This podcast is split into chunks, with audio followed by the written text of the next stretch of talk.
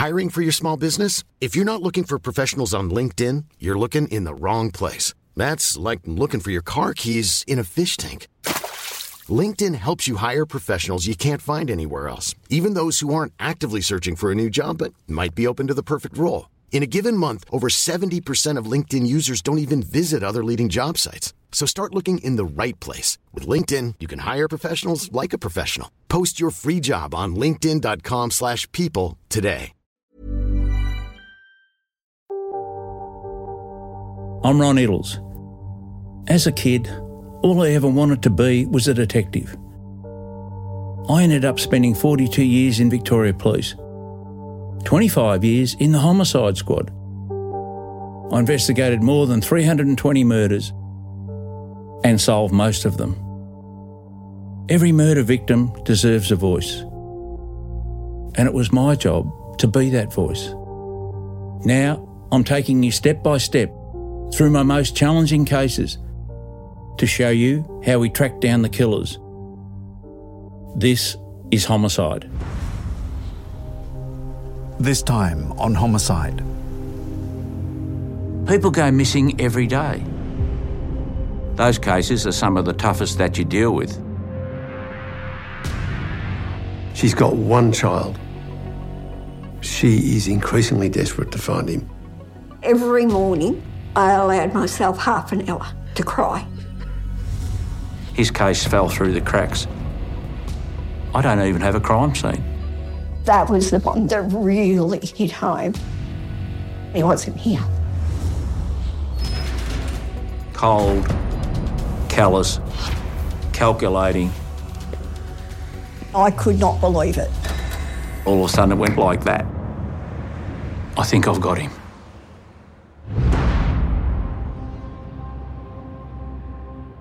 Gary Adams, Part 1. In 2010, I was speaking at a function at the Box Hill RSL. Over my career, I've done a lot of uh, public speaking, and I was talking uh, about homicide investigations, and it was a fundraiser for one of the local charities.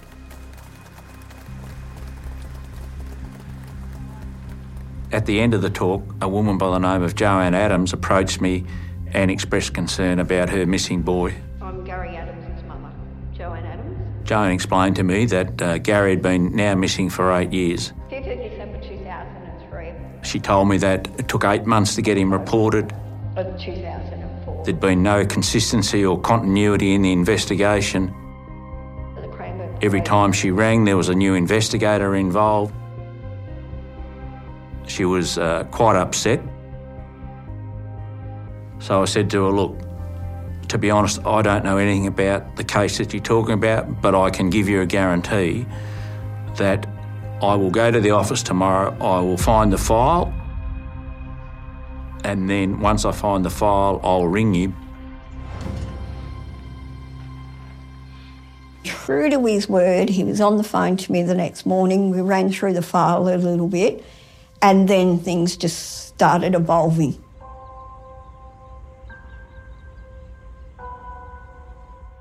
I'm Jo-Ann Adams, Gary Adams' mum. Gary was very cheeky. He loved being around family. He'd make sure that he'd tell all of them that he loved them and everything like that. So he was a loving, caring boy. Gary had learning problems. He was classed as having low IQ. So school sometimes is not for everybody. So he'd spend a lot of time outside on his bike, skateboard. So, yeah, very active young man. Gary Adams was 17 at the time that he disappeared in December 2003.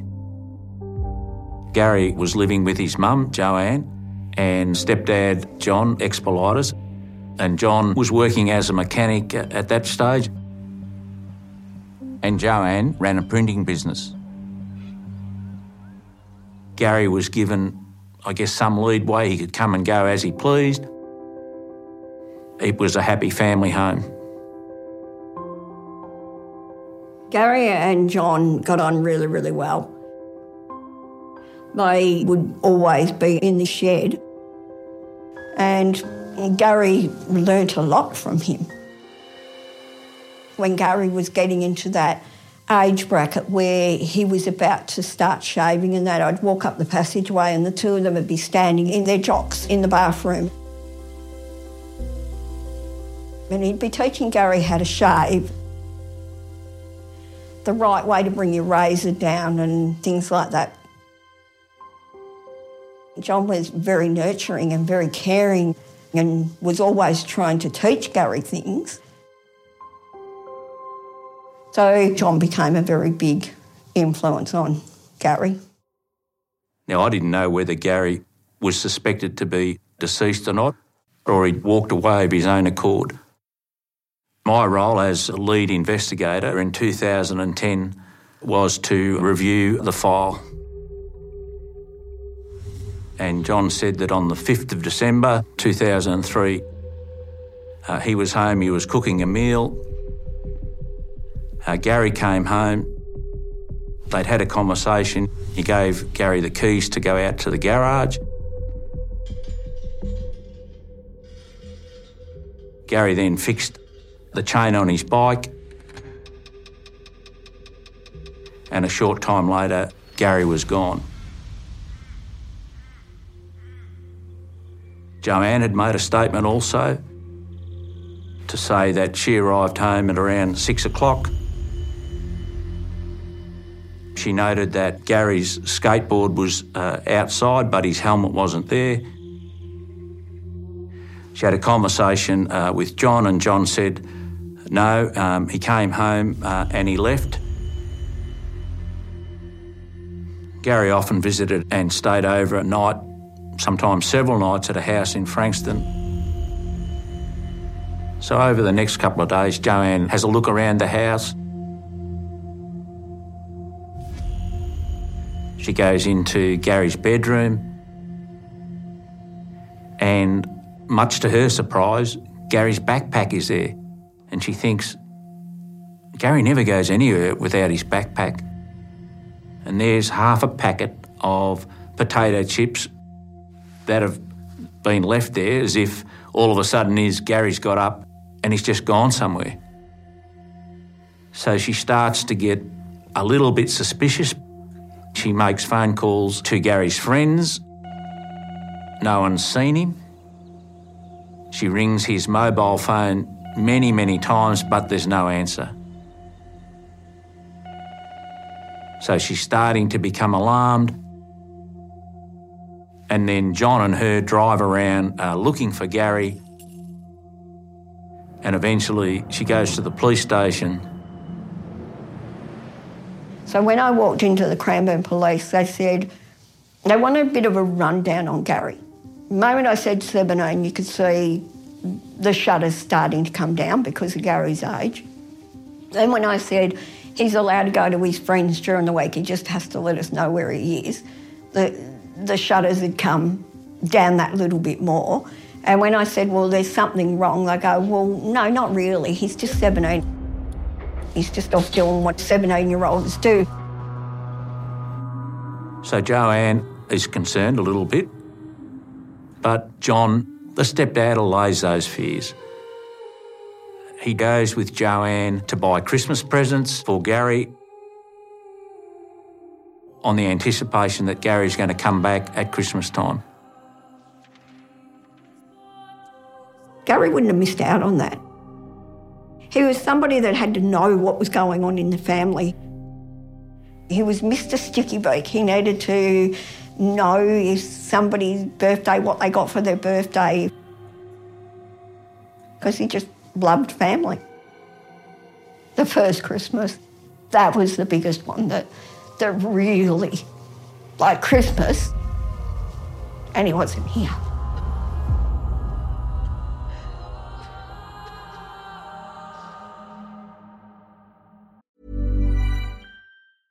Hey, I'm Ryan Reynolds. At Mint Mobile, we like to do the opposite of what Big Wireless does. They charge you a lot, we charge you a little. So naturally, when they announced they'd be raising their prices due to inflation, we decided to deflate our prices due to not hating you.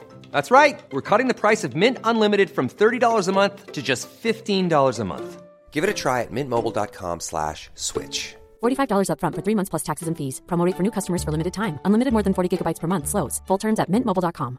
If you thought the only way to get a more defined jawline with natural looking results was through surgery, think again. Juvederm Volux XC is a non surgical injectable gel filler that improves moderate to severe loss of jawline definition and can help you achieve natural looking results with little downtime. Even better, this improved definition lasts up to one year with optimal treatment. No maintenance required. Improve jawline definition for a smooth, sculpted look with Juvederm Volux XC. For important safety information and to find a licensed specialist, visit juvederm.com. That's J U V E D E R M.com. Not for people with severe allergic reactions, allergies to lidocaine, or the proteins used in Juvederm. Common side effects include injection site redness, swelling, pain, tenderness, firmness, lumps, bumps, bruising, discoloration, or itching. There's a risk of unintentional injection into a blood vessel, which can cause vision abnormalities, blindness, stroke, temporary scabs, or scarring. Talk to a licensed specialist to find out if it's right for you. So the sad part is it took Jo-Ann eight months to get Gary reported, August 2004, and then eventually uh, the Missing Persons Unit became involved in October 2004. Every day, Cranbourne mum Jo-Ann Adams prays to hear from her 18 year old son Gary, who disappeared nine months ago. Uh, The very first media appeal I did was in 2004, and it was at the missing persons seat in Carlton Gardens. The days are easy, the nights are hard. Pardon me. Sorry. That's all right. Take your time. Yeah, um, just, he doesn't have to come home. Just one simple phone call. I'm Andrew Rule. I'm an associate editor of the Herald Sun newspaper, and I've been writing about true crime for more than 40 years. Jo-Ann Adams has come across in all the coverage of this as a deeply concerned mother. She's got one child, this one boy, that is the love of her life, really. And she is increasingly desperate to find him. Only parents of the missing can understand how deeply distressing that is. The anguish is the worst thing. And I have to say, in all these decades of covering crime and covering human affairs, I've found the most grueling cases are those of the parents of missing children. While Gary was missing every year, I would celebrate his, his birthdays, Christmas. Um, I'd make a cake every year, light it, blow out a candle. But every morning, I allowed myself half an hour to cry in shower and that evening as well. The issue with Gary is, I would say, that his case fell through the cracks. There was decisions made at executive level to close the missing persons unit down and to pass those investigations on to current homicide members. Now, there was a problem with that because the General Homicide Squad are dealing with up to 60 homicides a year. So, what happens is the poor Gary Adams file gets put on the back burner, no one looks at it, and there's no continuity. He's a mother who's searched for answers for eight years, trying to work out what's actually happened to Gary. And it wasn't until 2010 when Jo-Ann approached me that we were able to pull the file out and review it. It was eight years on. The trail was cold. I don't even have a crime scene. So, in these circumstances, it's about going back to the start. So, Gary spoke with a lisp, he had a learning difficulty. Uh, he went to a special needs school, he didn't go to school every day. The sense that I got, he was quiet, he was placid, not someone easily to be riled or to get upset. He was just a very quiet young lad.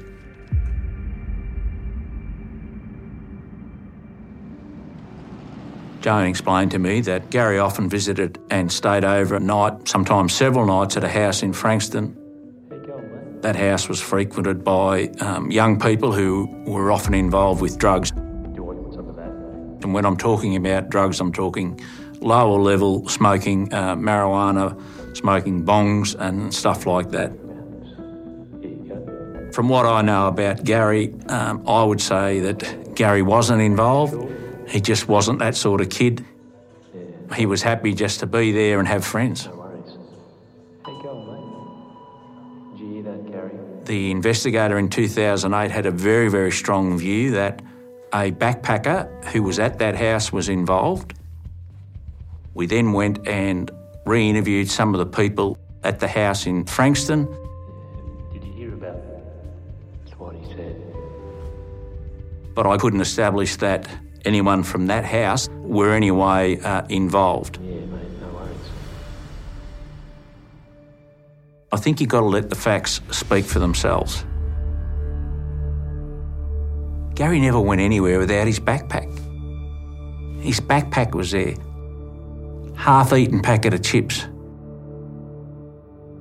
And at some stage, Jo-Ann found Gary's keys on top of the fridge. Gary wouldn't go out without his backpack or without his keys. So then you, I guess, speculate to accumulate. Maybe something's happened in this house. So then it's about what direction do you take, and it's about how you eliminate those possibilities. Well, the first point that uh, often look in missing persons is uh, within the home unit or the person that's reported them or the last person that's seen them alive. In this case, the reporting person is Jo-Ann, so you would look there. Who is the last person to see them alive? The stepfather, John. So ultimately, uh, you would look there. John and I met at work. I was working at uh, General Motors doing the logistics. He was a cherry picker operator. Jo-Ann and John had been living together for some time.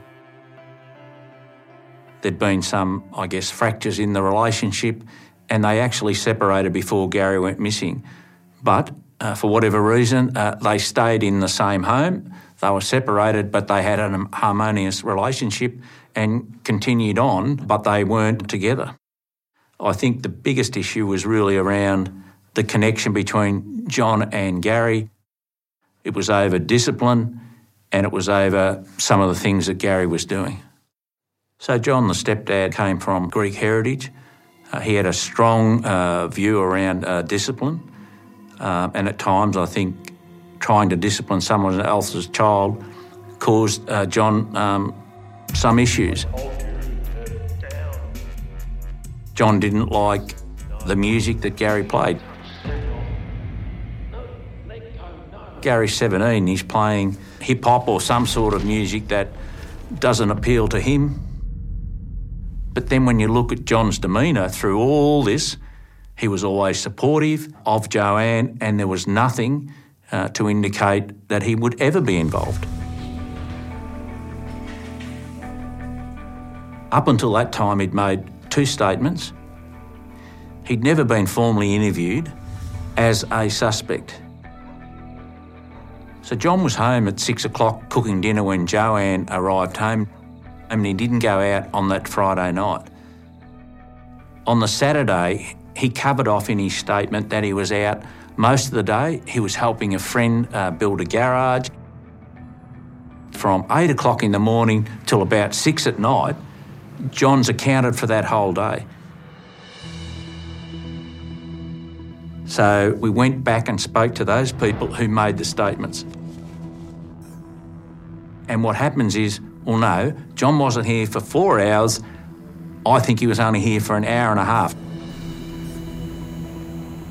John came across as a caring stepfather. But what I discovered, he was lying about his movements on the Saturday. Then I thought to myself, what else is he lying about?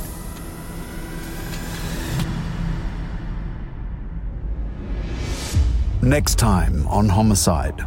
I want you to tell me what happened that night. For years, Jo-Ann Adams hoped her son would come home. When Ron called me, I could not believe it. We dug up uh, along the side of the garage. Ron was totally determined to see this through. After years of mystery, the arrest, discovery, and charges came swiftly. I moved my chair over, put my arm around him. I think I've got him.